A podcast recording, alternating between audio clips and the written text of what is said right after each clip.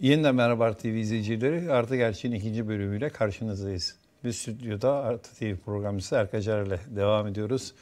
Ee, bu bölümde de gazeteci ve yazarlar İnce Hekimoğlu, Koray Düzgören ve Eser Karakaş da bizlerle. Hoş geldiniz tekrar arkadaşlar. Evet İnci'nin sesini duyamadık.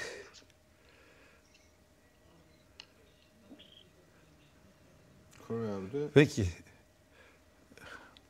Şimdi arkadaşlar ilk bölümde Türkiye ekonomisini ve önlenemeyen kötüye gidişi konuşmuştuk. Şimdi burada tartışmamız gereken aslında eğer e, ekonominin kötüye gidişi sadece tek başına bir iktidarı değiştirmeye yeterli mi? Yoksa bunun için muhalefetin ne yapması lazım? Yani bu ekonomik kötüye gidiş bir siyasal değişime nasıl yol açabilir? Bunu tartışalım. İnci senden başlayalım. Sıra sendeydi. Sesim geliyor mu artık? Geliyor evet. Ee, yani bu e, kötü gidişin tek başına ben de yeterli olacağını düşünmüyorum doğrusu. Ee, önümüzdeki e, dönem çok sürprizli bir dönem olacak bence. Hala bir e, erken seçim demeyeyim de bir Erdoğan'ın kendisi için en uygun bulduğu fırsatta yeni bir seçime gidebilir. Böyle bir sürprizle de karşılaşabiliriz. Ee, onun dışında hakikaten bu Ukrayna-Rusya savaşına bir e, inanılmaz e, bel bağlamış durumda. E, burada yalnız bir e, barış figürü çıkarmaya çalışmıyor. Aynı asıl derdi çünkü biz onun bir barışla uzaktan yakından ilgisi olmadığını gayet iyi biliyoruz. E, nerede bir çatışma potansiyeli varsa oraya cihatçı taşındığını gayet iyi biliyoruz. Suriye'den biliyoruz, hepsini geçtik. Libya'dan biliyoruz. Ayrıca Türkiye içinden biliyoruz. Daha birkaç yıl önce kendi e, sınırlarımız içerisinde e, nasıl yerle bir edildi Cizre e, bunları biliyoruz. Dolayısıyla barış diyen herkese terörist muamelesi yapan bir liderin barışla en ufak bir e, alakası yok. Şimdi e, bütün derdi uluslararası e, alanda kaybettiği itibarı bir parça kazanmak, Avrupa Birliği ve Amerika'nın seçimlere yakın desteğini almak.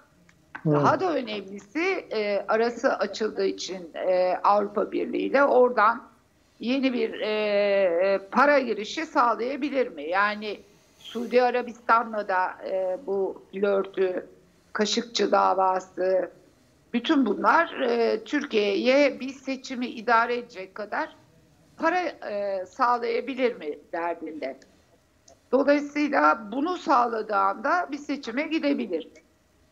Kaldı ki bütün bu zamlar, işte az önce e, ilk bölümde bahsedilen varlık fonuna giren e, paralar, e, e, varlık barışıyla gelen paralar vesaire bunlar halka e, dönmediğine ve zam olarak girdiğine göre biz bu bütün bu seçim yasasında hiçbir denetime ve e, şeye tabi olmayan, sınırlamaya tabi olmayan bir Erdoğan'ın e, nereden edindiği belirsiz e, ayrıca paraları da e, seçim için e, kullanacağını tahmin edebiliriz. Dolayısıyla sürprizli bir süreç. Bu aynı zamanda tabii ki muhalefet için de sürprizli bir süreç. E, muhalefet e, gerçekten e, eğer e, var olan bu e, e, o ne denir olumsuz havayı, var olan bu yoksulluğu, bu artık e, evet bir yandan bir kimlik talebi var Kürt halkın ama daha fazla mesela bir yoksulluk da eşitlenme hali de var Türkiye'de. E, bütün bunları e, görerek ve buna uygun bir e, politika yürütebilecek mi, yürütemeyecek mi?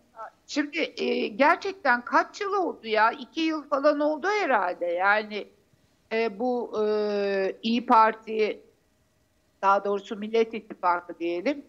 Şimdi biraz genişledi ama habire buluşuyorlar.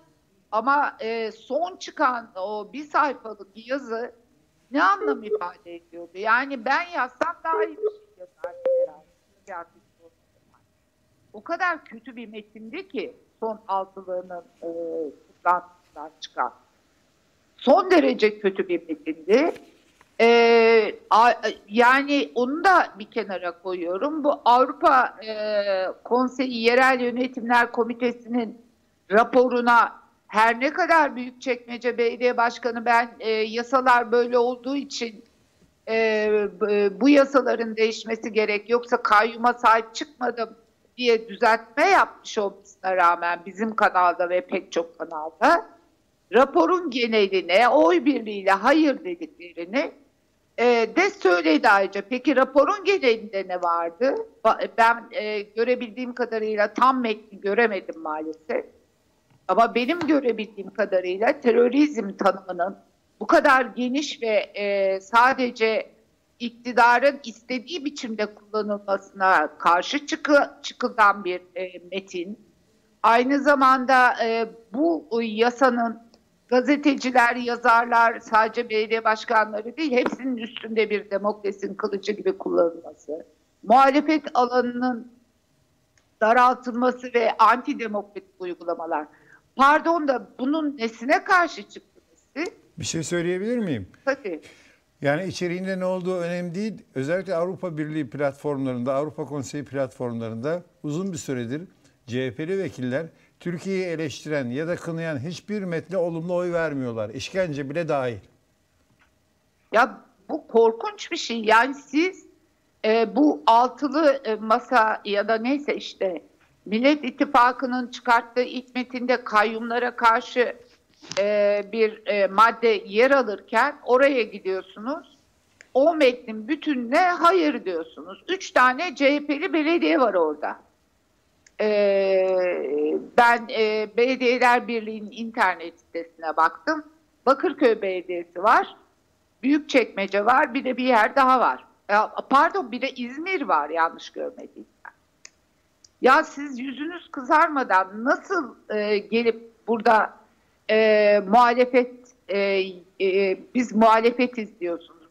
Yani gerçekten inanılmaz. Şimdi bu muhalefetin kendisine muhalefet diyen bu partilerin nasıl e, e, o kalan yüzde yetmiş güvenecek? Neyine güvenecek? Hangi demokratik hakkımızı savunacaklarına? Hangi seçme ve seçilme hakkımızı savunacaklarına? Hangi e, bizi peşkeş çeken e, şirketlere karşı işçinin, emekçinin, halkın haklarını e, koruyacaklarına nasıl güveneceğiz? Var mı buna ilişkin bir belirti? İki yıldır toplanan, hadi bırak son e, altılı e, masa, bir kere bizim karşımıza net, e, somut, e, nasıl bir e, program e, koyacaklarını henüz göremedik. Yani üç ay sonra seçime gidiyorum dese Erdoğan, e, Erdoğan kazanır. Bu koşullarda kazanır. Çünkü Şu, hiçbir şu anda mutfak çalışması yapıyorlar. Görünen o. Daha mutfaktan çıkamadılar. çıkamayacaklar bu gidişle. Çünkü neden? Diyanet yasasına e, hayır demeyen bir muhalefet partilerinden söz ediyoruz. Nasıl buna evet diyebilirsiniz ya? Yani 5 yaşındaki çocukları gördünüz mü son e, birkaç video vardı. 5 yaşındaki çocuklara sözüm ona Çanakkale e, zaferi e, nedeniyle e, gösteri yaptırılmış. E, kan e, e, simgeleyen içine ekmek doğranmış yemeği başları bağlanmış tesettürlü 5 yaşındaki çocuklar erkek çocuklara yediriyor. Yani dehşet bir tablo. Siz e, eğitime ve çocukların e, bütün haklarına tecavüz eden bir e, iktidarın uygulamasına e, hayır bile diyemezken biz nasıl güveneceğiz yani bu iktidara? E, yani dolayısıyla e, oylarında tek bir kıpırdama olmaması bu nedenle. Çünkü e, işte başka bir şey daha var. E, dikkatinizi çektim bilmiyorum. E, Abdurrahman Kurt e, AKP e, MYK'sında sanıyorum ya da Diyar, partide- eski Diyarbakır milletvekili. Evet. e, bu e, MHP e, Devlet Bahçeli'nin açıklamasına çok sert bir açıklama yaptı. Kürdistan deyince e, işte e, kırmızı görmüş boğaya dönüyorsunuz ama bu tarihi bir gerçekliktir e, diye başlayan çok sert bir açıklama yaptı ve e, buna karşı mesela AKP'den hiç ses çıkmadı. Yani e, Abdurrahman Kurt'a karşı bir söz çıkmadı. Şimdi e, bu yeni yasa her ne kadar e, MHP, AKP ittifakın hep süreceğini e, ve e, birlikte seçime gideceklerini düşünüyor olsak da artık e, üstüne e, bir yük haline gelmiş MHP'yi mesela son anda Millet İttifakı'nın e, bir arada görünmeye çekindiği HDP ile e, HDP buna yanaşmaz bu saatten sonra o ayrı mesele ama e, Kürt oylarını en azından e, muhafazakar Kürt oylarını almak üzere AKP bir anda e, Erdoğan e, MHP zaten üstümüze yük oluyor zaten oyu da düşük diye dönüp e, muhafazakar Kürt oylarını oynayabilir tekrar yani bunu yapmadı değil defalarca yaptı bu 180 derece dönüşleri ve hiç de e, olumsuz sonuçlanmadık yani. Yani e, o, o yüzden diyorum çok sürprizli bir süreç yaşayacağız önümüzdeki aylarda. E,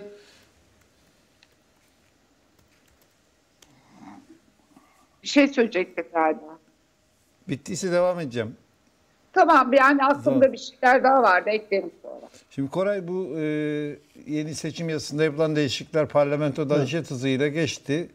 Tabii ki orada muhalefete kurulmuş tuzaklar da var. Özellikle muhalefetin oluşturacağı iktidara, e, ittifak yapılarına kurulmuş tuzaklar da var ama şimdi bu altılı yapının ilk açıklamasında görüyoruz ki o tuzak pek işlemeyecek gibi. Çünkü şöyle diyorlar demokratik ilkelere dayanan birlikteliğimizi bu, bu gibi siyasi mühendislik çalışmalarından etkilenmeyecek etkilenmeyecektir dedi. Altı Muhalefet Partisi. Bu önümüzdeki süreç açısından e, yani ülkedeki kötü gidişi bir siyaset değişikliğine yol açacak potansiyel görüyor musun? Yani tabii en azından e, bu e, içeren e, tuzak tuzaklar içeriyor e, meselesini kavramış görünüyorlar. E, kavramamak da e, imkansız zaten yani iktidarın amacını anlamamak da imkansız. Ama bunu çok net bir şekilde e, bunun bir e, siyasi mühendislik olduğunu kavramış e, görünüyorlar. Bunu da e, ifade etmiş olmaları önemli. Daha bence daha önemli önemlisi e, hani biraz umut e, var olmamızı sağlayacak olan e, başka bir şey bu seçim güvenliği meselesi. Yani esas bu seçim yasasının yasasının seçim güvenliğiyle ilgili e, tarafının ağırlık bastığı meselesini kavramışlar. Yani seçim güvenliği konusunda son derece e, ciddi e, çalışmak gerektiğini özel, özellikle de Ali Babacan'ın e, ifadesiyle bu e, Evet. ortaya çıktı. Benim e, şey yaptığım, e, duyduğum oydu. E, bunu da kesin olarak e, kavramış vaziyetteler. E, dün Se- Sezgin Tanrı Kurulu'nun bir televizyondaki şeyini, e, açıklamalarını e, dinledim. O da tamamen e, bunu, bu meseleye değindi ve bu konuda çok etkin bir şekilde tedbirler geliştirdiklerini söyledi ki Sezgin Tanrı Kulu'na ben çok güvenirim. Eskiden beri tanıdığım bir e, insandır. E, dolayısıyla e, bu meseleye ağırlık veriyorlarsa ki verdiklerini varsayıyoruz bu e, açıklamalara bakarak e, bir e, bu anlamdaki tuzağı e, bertaraf etmek için e, çok etkin mekanizmalar e, kurma konusunda çalışmalara bir an önce başlamaları gerekiyor. Başladık diyor e, Sezgin Tanrıkulu. E, diğeri de siyasi anlamda işte ittifakların e, kaldırılması, işte e, grubu e, e, bir grup kurmak için ya da grubu olanların işte seçim seçime katılması, katılmaması meseleleriyle ilgili diğer e, tuzaklar bunun yanında tabii çok önemli kalmıyor. Önemli değil ama o konuyu da bertaraf edecek e, tedbirler alacağız diyorlar. Yani dileriz böyle olur. Hakikaten e, etkin bir e, örgütlenmeyle e, bu konudaki tuzakları e, ortadan kaldıracak mekanizmalar geliştirebilirler. Bu çerçevede İyi, İyi Parti'de olan gelişmelere bakmak gerekiyor. Yani olumlu anlamda bir şey söylemek istemiyorum İyi Parti'ye ilişkin ama e, o ortaya çıkan tabloya baktığımız zaman e, bu, bu ittifaka daha dört elle e, sarılıp e, kırılganlığını ortadan kaldırmaya yönelik e, bir çaba olarak görüyorum. Yani Ee, e, başkanlık Meral, Meral, divanındaki Akşener, Meral Akşener'in bütün yetkileri, bütün ipleri elinde toplama e, girişimini kastediyorum burada. E, dolayısıyla e, şunu da söylemek istiyorum. E, tabii ki e, ekonomik gidişatın kötülüğü ve işte iktidarın buna paralel olarak e, oy kaybına devam etmesi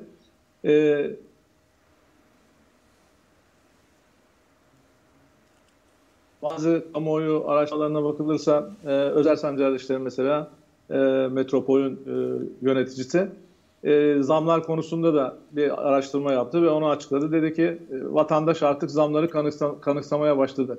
Bence bu çok erken bir yaklaşım. Yani kendisine saygı duyuyorum. iyi bir araştırmacı ama e, yani bu birinci bölümde konuştuğumuz zamlara ve konuşamadığımız diğer zamlara ve diğer diğer facialara, ekonomik facialara, yaşam facialarına e, bakarak halkın bunu kanıksadığını söylemek bence biraz erken bir yaklaşım.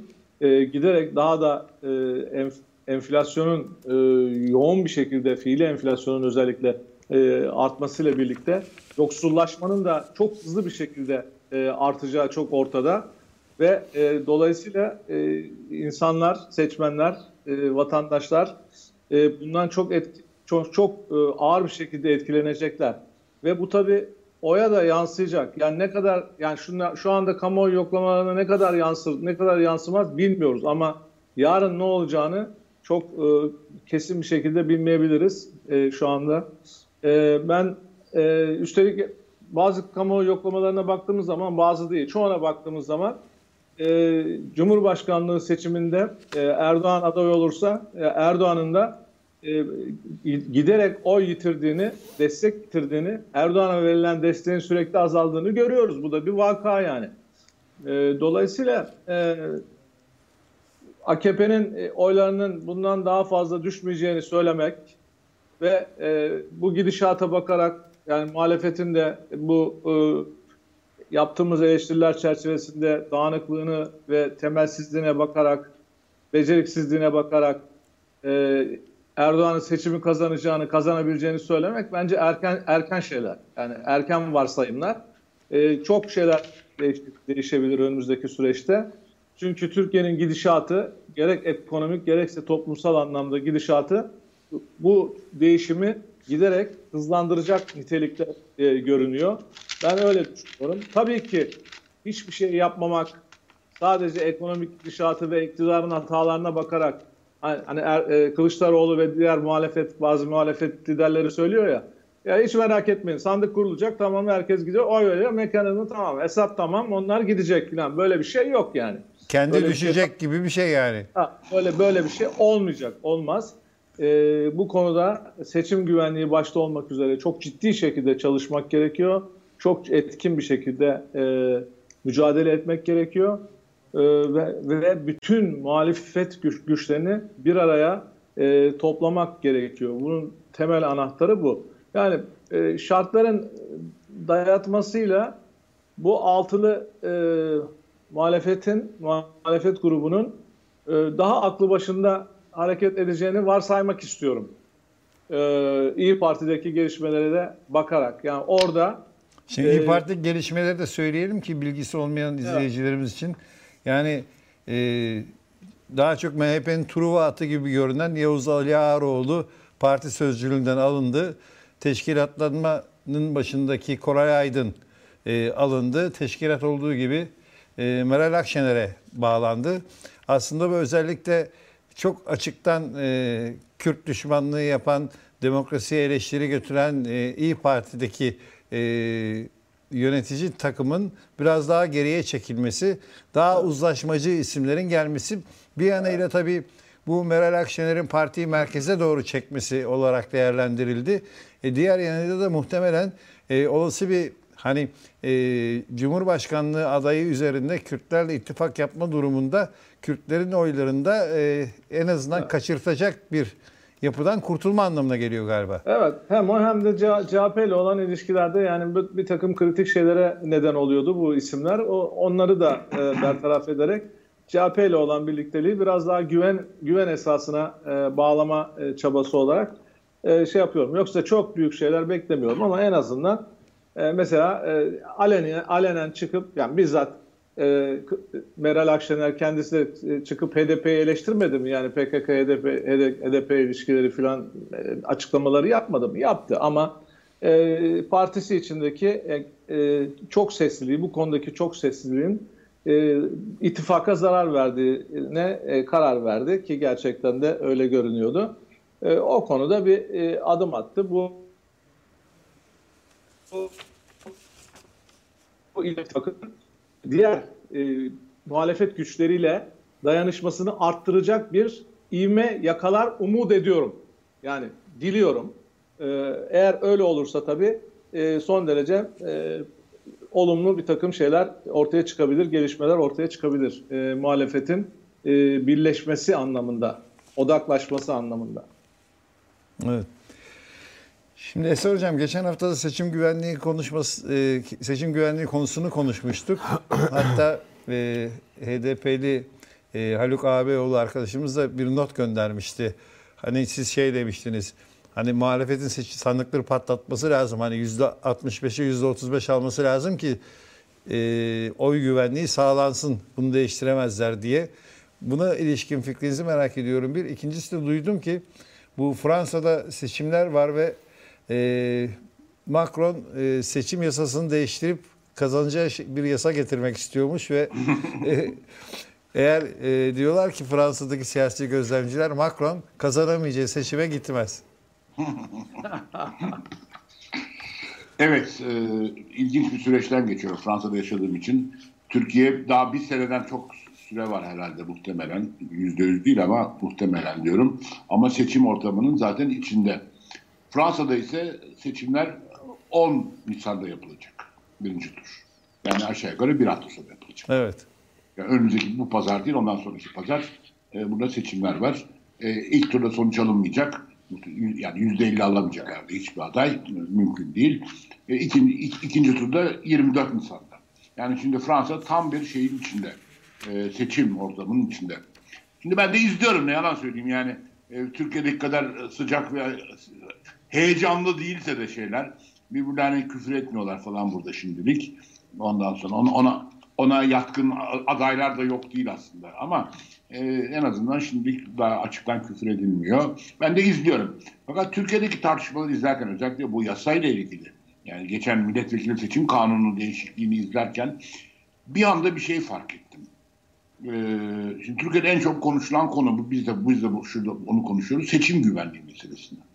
Ya bu seçim güvenliğinin işte Fransa'ya bir karşılığı da var. Ben bu seçim sürecinde Fransa'da kimsenin ağzından seçim güvenliği lafını duymadım. Ne iktidar, ne muhalefet. Ya kimse böyle böyle bir konu konuşmuyor.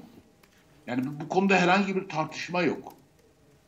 Ve Türkiye'de konuşulan çok sayıda konu, biraz önce şaka yolu sen söyledin bunları. Yani mesela e, işte ya şu- seçimi kaybederse Macron gitmez. Bir şey düzenlenir ve kalır. Şimdi böyle bir şey. Yani bunu bunu söylediğin zaman çok komik, kulağa da komik geliyor ama bize Türkiye'ye getirdiğin zaman bu tartışma acaba gider mi tartışmasını kulağımıza şey geliyor bu. Yani olabilir bir şeymiş gibi geliyor. Hatta bunu tartışmamak eksikliktir gibi düşünüyor Eksiklik insan. gibi geliyor yani ya da işte acaba bir bir uluslararası bir olay çıkarır, bir savaş çıkarır. Çünkü savaş yazıyor anayasada. Savaş dışında çok da öyle şey yok. Savaş çıkarır, seçimlerin bir yıl ertelenmesini şey yapar mı? Ee, sağlar mı diye konuşuyoruz bunu ciddi ciddi. Koca adamlar burada bak. Adamlar, kadınlar. Koca kadınlar, adamlar bunu konuşuyoruz. Ya dediğim gibi seçim güvenliği lafı geçmedi. Ben duymadım en azından. Herhalde bir yerde geçmiştir herhalde ama ben duymadım. Her şey gayet tıkır tıkır tıkır şeyinde işliyor. Ee, bu da benim şeyim. Kart elektoralim. Tam gözükemiyor. Bu da benim seçmen kartım. Ben de gidip e, Cumhurbaşkanı'nın ilk, ilk, ilk ve ikinci turunda oyumu kullanacağım. Cumhurbaşkanı için.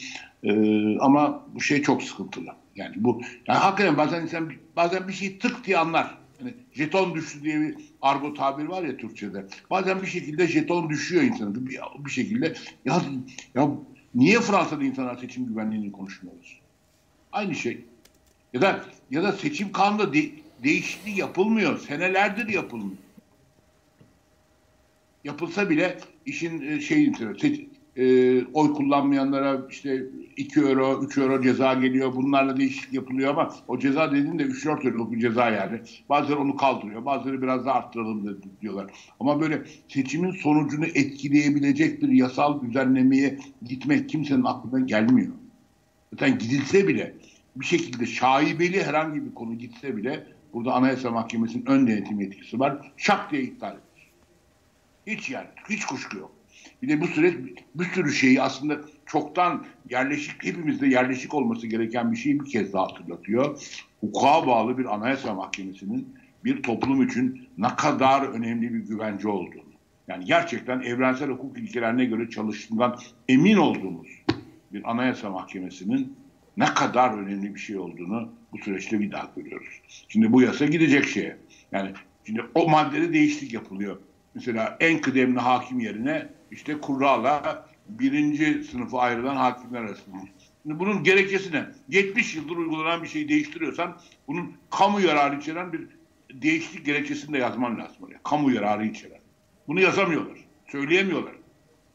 Hatta Tabii. orada bir ayrıntı dikkat çekmek gerekiyor hocam. Onlar Şimdi, birinci sınıf hakim de değil. O ayrı başka bir şey söyleyeceğim. Şimdi yapılan bütün bu değişiklikler bir yıl sonra yapılacak seçimde uygulanacak. Evet. Ama bir tanesi hariç. Bu kıdemli hakimlerin, en kıdemli hakimin e, sandık başkanı, e, seçim kurulu başkanı olma maddesi hariç.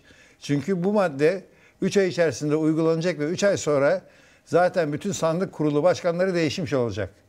Yani yarın e, Erdoğan erken seçim kararı alırsa belki seçim yasasındaki diğer değişiklikler uygulanmayacak ama zaten seçim kurulları Erdoğan'ın istediği şekilde belirlenmiş olacak. Belirlenmiş olacak. Bu, bu çok korkunç bir şey yani. Şimdi muhalefet ne yapar diye soruyoruz.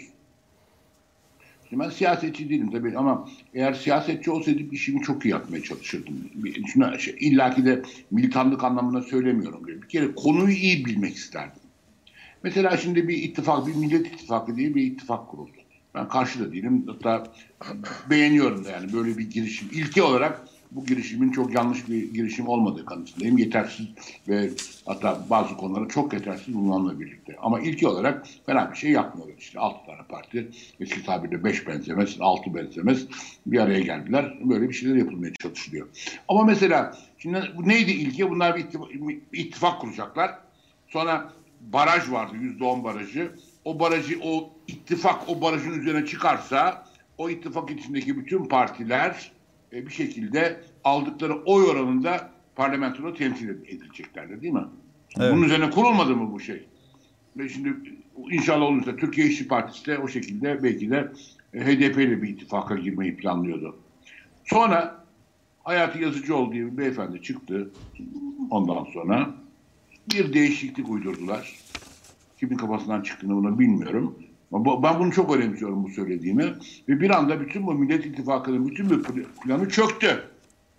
Bütün bu ittifakın temel şeyi yani o, tamam ittifak barajı geçsin ondan sonra herkes şey oranında oyu millet, oranında milletvekili çıkarsın. O, o çöktü. E peki siz bu ittifakı kurarken e, şeyin e, AK Parti'nin ağzında alışmış AK Parti diyorum hala Adalet AKP'nin böyle bir karşı hamle yapabileceğini düşünmediniz mi hiç ya? Ya siyasetçi bunu düşünmese neyi düşünecek? Bu ne demektir biliyor musunuz? Yani ben satranç oynamayı çok severim. Yani satrançta ikinci hamleyi göremeyen bir satranç oyuncusu demektir bu. Yani karşı siz bir şey siz ne oynayacağınızı biliyorsunuz ama ona karşı karşının rakibin nasıl bir hamle yapacağını görmeyen bir satranç oyuncusu. Şimdi bu satranç oyuncusu bir satranç maçı kazanabilir mi? Bir satranç partisini kazanabilir mi? Yani ben şunu oynuyorum, bir fil hamlesi yapacağım. Ama karşı tarafın ne yapacağı konusunda hiçbir fikrim yok. Vallahi çok doğru. Yani teşekkür ediyorum İnce sağ ol. Ee, yani bunu, bunu düşünmek lazımdı. Biz böyle bir şeye giriyoruz. Böyle bir ittifak kurduk. Üstelik de ne kadar süredir bu seçim yasasını Ta- değiştireceğiz? tabii tabii yani ya böyle bir şey getirirlerse biz ne yapacağız bunun karşında diye bir B planlarının olmadığı ortaya çıktı. Evet. E şimdi e, tamam siyaset ben de seviyorum. Dürüstlük bazında yapılmalı. Siyaset biraz militanlık da gerektirir. Militan, militan olmadan siyaset çok zordur. Hepsini kabulleniyorum. Ama biraz da bilgi gerekir yani. Yani. En azından seçim kanunlarını ezbere bileceksin. Ya da danışman olarak bu seçim kanunlarını çok iyi bilen birisini yanında bulunduracaksın danışmanın olarak. Bir de Erdoğan'ı artık tanımış olmaları lazım. E, tabii her şey, yani şapkadan her türlü tavşanı çıkarabiliyorlar. Ama sen o çıkaracak tavşanlara karşı da sen de kendi tavşanını çıkarabilecek bir şey de olmaz, konumda olması lazım. Ben en çok buna dikkat ettim. Ya bunu nasıl düşünmediler böyle bir hamlenin gelebileceğini? Ben ben düşünmedim. Çünkü neden? Ben seçim kanunu çok iyi bilmem. Anlatabiliyor muyum? Ben seçim kanunu çok iyi Benim işim de bu değil. Ben izliyorum sadece. Yani böyle bir görevin de yok. Acaba böyle bir hamle yaparlarsa nasıl bir hamle yapılır? Bunu ben niye düşüneyim yani? Basında da tartışılmadı bu Türkiye'de. Fakat daha hamlelerini yani yapacaklar mı yapmayacaklar mı yapacaklarsa ne yapacaklar hamlesini görmedik daha. Yani orada nasıl bir tutum alınacak? Bu e, iktidarın oyunundan neyle çıkacaklar? Nasıl bir yöntemle çıkacaklar? Onu da ortaya koymadılar. Tamam ama benim sezdiğim söylenen şu öyle sağlam şey yapacağız ki sandıklara o kadar sahip çıkacağız ki ya da o kadar büyük bir mobilizasyon bir seferberlik haline getireceğiz ki seçmeni biz nasıl ne yaparsa yapsın kazanıcı istiyorlar. Ben Ya bunu bir şey seziyorum. söyleyeceğim. Ben Tamam da seziyorum. bu e, geçen hafta e, söylediğim e, bir avukatın e, dikkat çektiğim bazı maddeler vardı. Bak hala hiç gündemde olmayan, hiç nedense konuşulmayan, tutanaklardan çıkarılan çok önemli bölümler vardı ki. Çok doğru, çok doğru. çok Yani doğru. o e, onu ayrıntı gibi mi görüyorlar acaba? Halbuki gerçek orada yani o tutanaklarda. O tutanaklarda bilgi eksikliğiyle siz nasıl e, sahip çıkacaksınız sandıklara ya? Ben anlamıyorum bunu niye muhalefet hiç gündeme getirmiyor? Sadece konuşulan e, ilçe seçim kurulları, hakimler ve ittifakların bölünmesi meselesi. Daha önemli seçim sandığını e, manipüle edecek maddeler çıkarıldı. Tabii tabii. Yani o- hiç bu- bunlar gündeme gelmiyor. En son şunu söyleyeyim izin verirsen Celal. İki gün önce New York Times'ta e, Nobel'li iktisatçı, orada şimdi köşe yazarlığı yapıyor. Paul Krugman'ın bir yazısı çıktı. Herkese öneriyorum bir şekilde. E, Batı'nın ahlaki çöküşü diye. Putin ve Batı'nın ahlaki çöküşü diye bir makale. Müthiş bir şey. Diyor ki Batı'nın ahlaki çöküşünü şöyle yorumluyorlar diyor. Oraya da bir, bir hani orji denir ya, bir orji resmi koymuşlar yazının başına da şeye, e, yukarıya New York Times'ta. Yani mesela e, eşcinsel evliliklerin artması, işte LGBT hareketinin, işte ahlaki çöküş bu şekilde sunuluyor diyor. Yani ahlaki çöküşün, Batı'nın ahlaki çöküşünün altında bunun yattığı söyleniyor diyor. Ben hiç aynı kanıda diyorum. Doğru ama diyor. Tespit doğrudur diyor. Batı'da bir ahlaki çöküş var diyor. Ama bir ahlaki çöküş burada eşcinsel evliliklerden ya da LGBT hareketinin güçlenmesinden şuradan buradan kaynaklanmıyor diyor. Batı hukuk devleti ideallerinden sapıyor. Ve en büyük ahlaki çöküş budur diyor. Hukuk Evet. devleti ah- ahlaki ilkelerinden sapıyor. Ve bundan daha büyük bir ahlaki çöküş yoktur diyor. Bu tam Türkiye'yi de anlatıyor. Türkiye'de sorun şimdi AKP'lilere. Bu en tepesindeki AKP'liye sorun. Ahlaki çöküş nedir diye. O da şimdi LGBT diyecektir. Başka şey diyecektir. İşte e, bu kız mı kadın mı belli değil diyecektir. Var ya demin ben hala ne demek anlamadım o lafını ama seneler geçmekle birlikte aradan bunları anlatacaktır. Ama en büyük ahlaki çöküş evrensel hukuk devleti ilkelerinden sapmaktır. Ve bunun kadar bir ülkeyi de en kısa sürede çökertecek, yıpratacak, perişan edecek başka bir şey yoktur. Harika bir yazısı. İktisat yazısı değil, Paul Krugman'ın ki Nobel almış bir iktisatçı. Ve belki dünyada şu anda muhtemelen en iyi makro iktisatçısı dünyanın. Ondan sonra mükemmel bir yazı. Bunu bizi izleyenlerle varsa, e, İngilizce okuyabiliyorlarsa herkese öneriyorum. Bizi izleyenlere, yani İngilizce bilen şeylere herkese öneriyorum. Harika bir yazı. Özellikle bu ahlaki çöküşe böyle bakmak lazım. Ahlaki çöküş işte böyle bir seçim yasası çıkartmaktır. Çok çok Özür- doğru çünkü çünkü e, Avrupa'nın Avrupa'nın liderleri e, bu kendi hem kendi işlerindeki hem de işte Erdoğan gibi kendi halkına zulmeden, hukuk tanımayan bir takım diktatörlerin sırtını sıvazlamaya var. Aynen, Sırtını aynen, devam aynen, ediyorlar. aynen, aynen, Ya aynen, bir aynen. somut Ahlaki örnek çatışma verebilir miyim başka tam yeri gelmişken? Buyurun. Turan Çömez bir sosyal medyasından paylaştı. Ee, İngiltere'de rüşvet Doğru. skandalı diye. Eski AKP'li vekil İlhan İşbilen'in karısı e, İngiliz pasaportu alabilmek için Prens Andrew'ya 1 milyon pound rüşvet vermiş. 1 milyon pound. Yani nerede, bu parayı nereden buldun? Bir. Bir pasaport için verebilecek kadar. Niye bu kadar heveslisiniz İngiltere Orada Ee, başka bir şey var. İnce. Yani Pasaport için o kadar para verilmez. E, pasaportun ötesinde başka hesaplar var. Bir şey orada. var herhalde.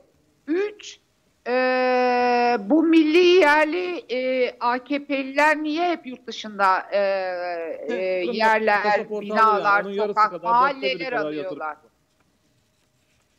Orada tabii ilk ilginç bir şey de o rüş- rüşveti aldığı iddia edilen İngiliz'in Kraliçe Elizabeth'in en yakını oldu. Yani akrabası oldu. Evet En arkadaşlar yakını. programın sonuna geliyoruz. Geçen de ilk yarının sonuna gelirken erkeğe daha kısa söz vermek durumunda kalmıştım. Şimdi erkeğe söz vereceğim. İki tane konu var erk. Biri tabii ki bu konuştuğumuz e, bütün bu koşullar altında muhalefet ne yapıyor, neyi yapmıyor. Onu konuşacağız ama sen istediğin yerden başla. Bir de AKP'de neler oluyor? Ethem Sancak disiplin kuruluna verildi. Yani e, yeni bir e, paylaşım savaşı mı var parti içerisinde yoksa bir Avrasyacı NATO'cu tasfiyesi mi görünüyor ufukta? E, Ethem Sancak'tan başlayayım. Sonra Tamam. muhalefeti e, zaten hep konuşuyoruz. Kısa kısa e, toparlarız. Şimdi e, Ethem Sancak'ın bugünkü e, AKP'den e, disiplin kuruluna sevk edilmesi e, öncelikli olarak Ethem Sancak'ın politik bir eksen kayması e, olarak okundu. E, Sancak ailesi de bunu böyle okudu. Bunu nereden biliyoruz? Birincisi İsmail Saymaz Ethem Sancak'la konuştu biz programa girmeden önce. Fakat ben de Murat Sancak'la e, konuştum. Ve e, Murat Sancak aslında söylediklerimi e, burada da söylemek isterim. Murat Sancak'la fikirlerimiz örtüşmez. Hani ben iddialarımı sıralarım, o, o farklı argümanlar e, söyler ama her seferinde de nezaketle e, sorularımı yanıtlar. En azından geri dönüş e, yapar cevaplar. Şimdi şöyle söyledi e, Murat Sancak'ın ifadeleri ilginç aslında. Dedi ki cefayı çeken biziz, pastayı başkaları yiyor dedi. Hep bizim üzerimizde tepindiler ama pasta başkalarına gitti dedi. Bu şimdi kritik. Bunu biraz açacağız. Çok, Ve- önemli, çok, çok önemli bir laf. Ee, çok önemli bir laf. Evet. Ve bunun ötesinde e, dedi ki bu NATO hikayesi cımbızla çekilmiş bir laftır. Yani son dönem biliyorsunuz hani Ethem Sancak'ın biraz daha Avrasya üstelik Doğu Perinçek üzerinden e, yakınlaştığını görüyorduk. Onu da anlatacağız İHA'lar meselesi üzerinden. E, e, Karar Gazetesi ile ilgili e, e, önemli bir şey söyledi ki İsmail Saymaz'ın e, Ethem Sancak açıklamalarıyla örtüşen bir durum. Dedi ki e, yani ilk Karar Gazetesi'nde çıktı dedi e, bu haber ve cımbızla e, çekilmiş bir haber oldu dedi. Zaten dedi bizden bir intikam e, savaşı içerisindeler dedi. E, e, Davutoğlu'na e, yüklenmişti İsmail Saymaz'a verdiği röportajda aslında aynı kapıya çıkıyor. Çünkü Karar Gazetesi'nin ve Sayın Davutoğlu'na yakın olduğunu biliyoruz. E, şimdi başlı başına iş hem medyada hem de Sancak ailesinin açıklamalarında e, NATO'ya ve politik bir okumaya bağlandı. Fakat mesele bundan çok daha karışık bir boyutta. Meselenin sadece politik bir okuması yok. Bana kalırsa ekonomik bir boyutu ve yine AKP'nin farklı farklı isimlerden yaptığı bir alan temizliği ya da geçmiş e, dosyaları rafa bırakma telaşını görüyoruz. Neden bunu söylüyorum? Şu açıdan bunu söylüyorum. Bir süredir e, zaten e, Erdoğan Ethem Sancak'la birlikte iş yapmak istemiyordu. Ve biz bunun e, somut örneğini Şubat iki- e, e, 2016'da e, çok özür diliyorum. 28 Haziran 2021 tarihinde gördük. Ne oldu? Sancak ve Öztürk ailesinin elindeki BMC e, iddialıdır ki bizzat Erdoğan tarafından Tosyalılara devredilmek istendi. E, Tosyalılar aldı BMC'yi fakat yine iddia odur ki sadece Erdoğan'ın e, ricası üzerine aldılar. A- Almaya çok istekli değillerdi. Şimdi bakalım. E, Sancak ailesi aslında çok büyük bir krallık yaşadı AKP e, dönemi içerisinde. 2000 Şubat 2016'dan bunu görebiliriz. E, Bakanlar Kurulu kararı alındı ve bu kararla BMC'ye bir sanayi kenti kurulması için Karasu'da çok büyük bir arazi tahsis edildi. O kadar büyüktü ki 2000 dönüm araziydi bu ve sonradan da 500 dönüm buna eklendi. Yani 2500 dönümlük büyük bir arazi verildi. Ardından da milyonlarca dolar para verildi ki buraya bir e, savaş, e, savunma sanayi kursunlar diye. Fakat bu proje harcanan bu paralara tahsis edilen bu e, araziye rağmen rafa kaldırıldı. Olmadı. E, Ethem, Sancak ve Katar ilişkileri çok anlatıldı. Katar'dan da bir şikayet geldi aslında E, ve e, bu konuda da Erdoğan'ın bir e, şikayeti vardı. E, bu noktada da işte Tosyalı ailesine satılmak için e, Erdoğan birebir bizzat ricacı olmuştu. Şimdi gelelim esas sıkıntılı meselelere.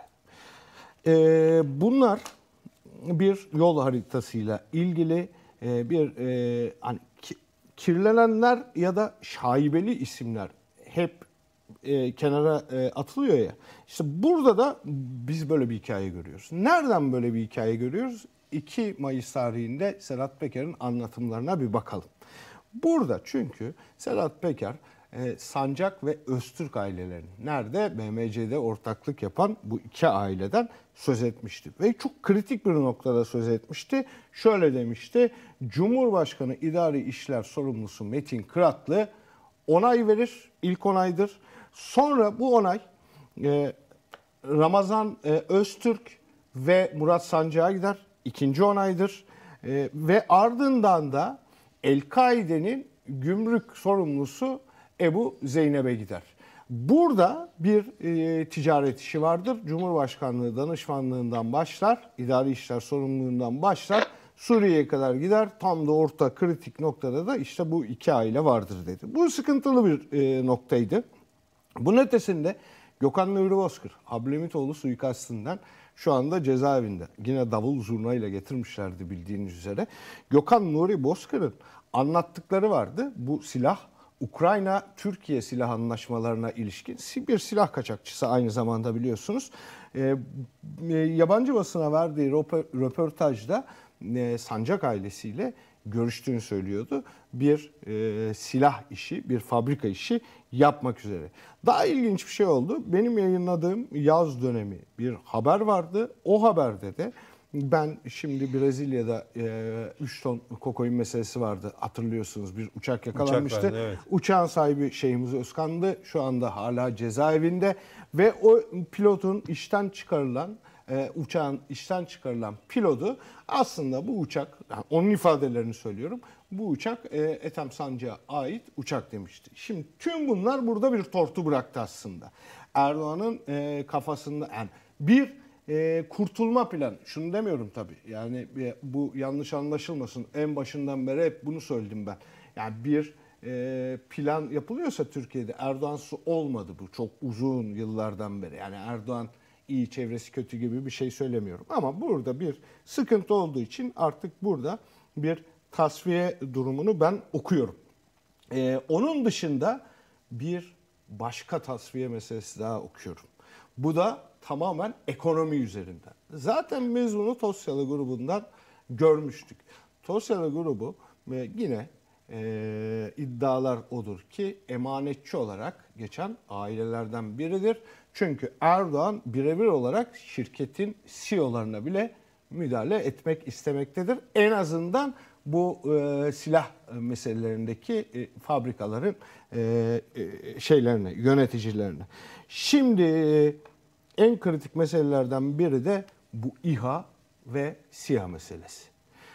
Bugün e, ikinci damat diyorum ben ona Selçuk Bayraktar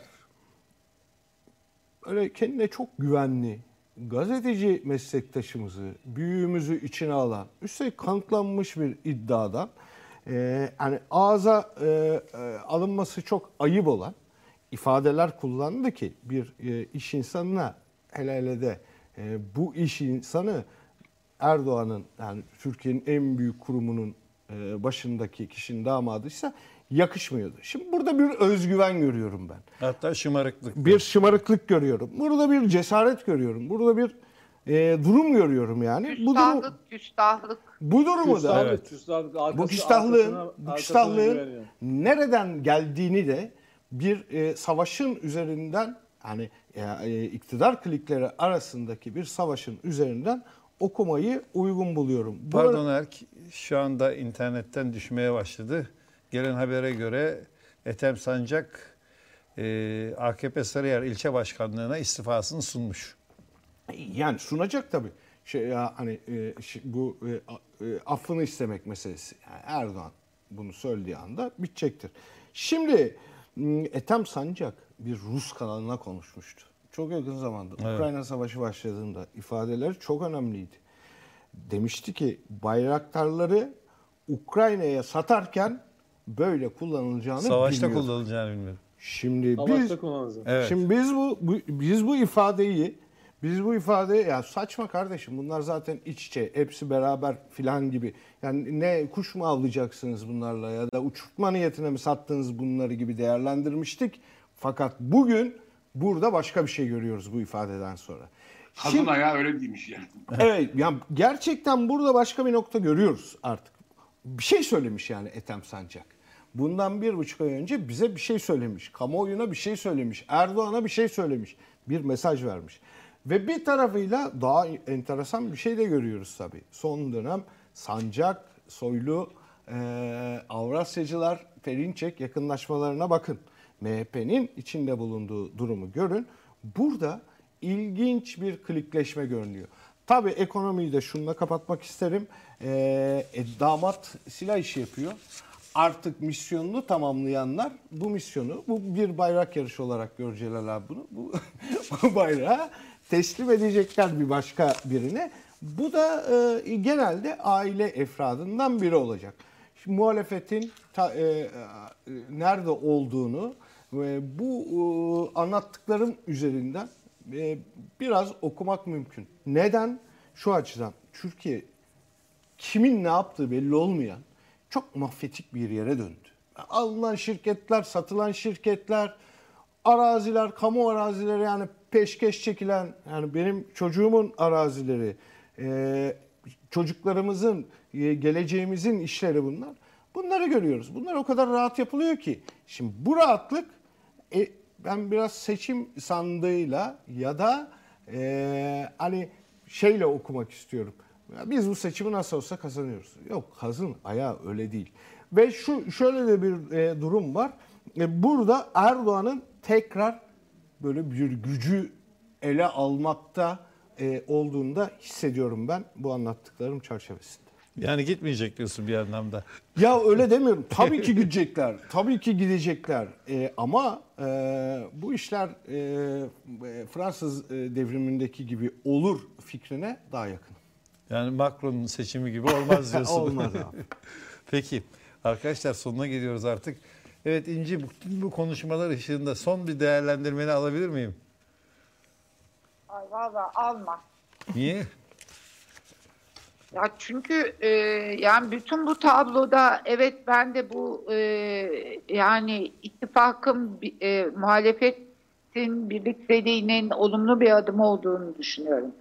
Gerçekten böyle bir ittifak olmadan e, bu iktidara e, devrilmesinin mümkün olmadığını hep söylüyorum. Ben daha önceden beri yazıyordum ya asgari demokratik ilkelerde bir araya gelemiyor musunuz diye. Ama ee, yani maalesef e, şimdiye kadar beklenen hiçbir şeyi, e, hamleyi yapamamış durumdalar. Ne diyeyim yatma, yetmez ama evet dedik. Ona razı olduk. Ne yazık ki oradan da henüz somut hiçbir şey çıkmış değil. Yani umuyorum e, yani gerçekten e, bu yani eğer bu seçimlerde bir e, değişik değişim yaratılamazsa eğer gerçekten kalıcı bir e, diktatörlüğe dönüşecek çünkü ülke. Ahmet Davutoğlu da onu söylüyor bir anlamda. Saydığı iki senaryodan birisi de o ama ne yaptığına bakacağız tabii. Daha sıkıntılısı Ama babadan oğula geçecek bir bir durum. konuşsa o Sayın Davutoğlu aslında Evet, e, o e, e, seçimlerde dönen 2015'i falan bir açıklasa e, böylece hem e, affedilir e, hem de e, gerçekten bu ülkeye bir tarihe geçer e, bir ya- hayırlı bir iş yapmış olarak. Evet. Evet Koray bütün bu konuştuklarımız dışında son bir değerlendirmeni alabilir miyim? Şimdi bir yandan bütün bu gelişmelere baktığımızda bir yandan e, e, ekonomik gelişmeler ve işte halkın e, çekeceği sıkıntıların önümüzdeki dönemde daha da artacağını ya da önümüzdeki süreçte bunu ve bunun getireceği e, çalkantıları göreceğiz. E, buna paralel olarak da işte iktidarın e, iktidarlarını sürdürmek için, iktidarını sürdürmek için e, yaptığı e, şeyler, at- at- attığı ya da atacağı adımlar e, çok farklı ve hiç akla gelmeyecek bir takım şeyleri ortaya çıkartabilir. E, ilginç bir süreç yaşayacağız önümüzdeki bir iki ay. Bana öyle geliyor. Peki. Eser Hocam Ben şeyden çok çekiniyorum. Yani bu bir iktidar değişikliği yaşanmazsa, özellikle Cumhurbaşkanlığı düzeyinde bir iktidar değişikliği yaşanmazsa Türkiye'de, Türkiye'de artık yüzde 50'ye yaklaşan bir kesim bir şekilde böyle durmuşlar, bir şey bekliyorlar. Yani bir şey bek, bir değişiklik bekliyorlar. Bunlar bunların arasında yurt dışına gidebilecek insan sayısı çok az. Yani parasal olanakları yok, şu yok, bu yok ama yani bir şey bekliyorlar ve o beklentiyle hayata tutunuyorlar. Eğer bu değişim gerçekleşmezse Türkiye'de çok vahim e, psikiyatrik sıkıntılar çıkar. En çok da ondan, ondan korkuyorum. Yani insanlar yani olmadı bu iş ve olmayacak. Yani olmadı demek ise 5 yıl için olma, olmayacak demek yani. O 5 yıl artık kaldırılabilecek bir süre değil. Toplumun çok büyük bölümü için. Bu toplumda çok ciddi ama çok ciddi ruhsal sıkıntılar yaratabilir. Ben en çok da bundan korkuyorum. Hocam bir ilave yapabilir miyim izninizle? Çok kısa bu Esta- noktaya. estağfurullah. Ee, tam tersinde de şöyle oluyormuş. Sosyologların ve e, psikologların değerlendirmesi bu da. Bir, çok kötü bir iktidar. Değişiyor fakat halk beklediğini alamıyor.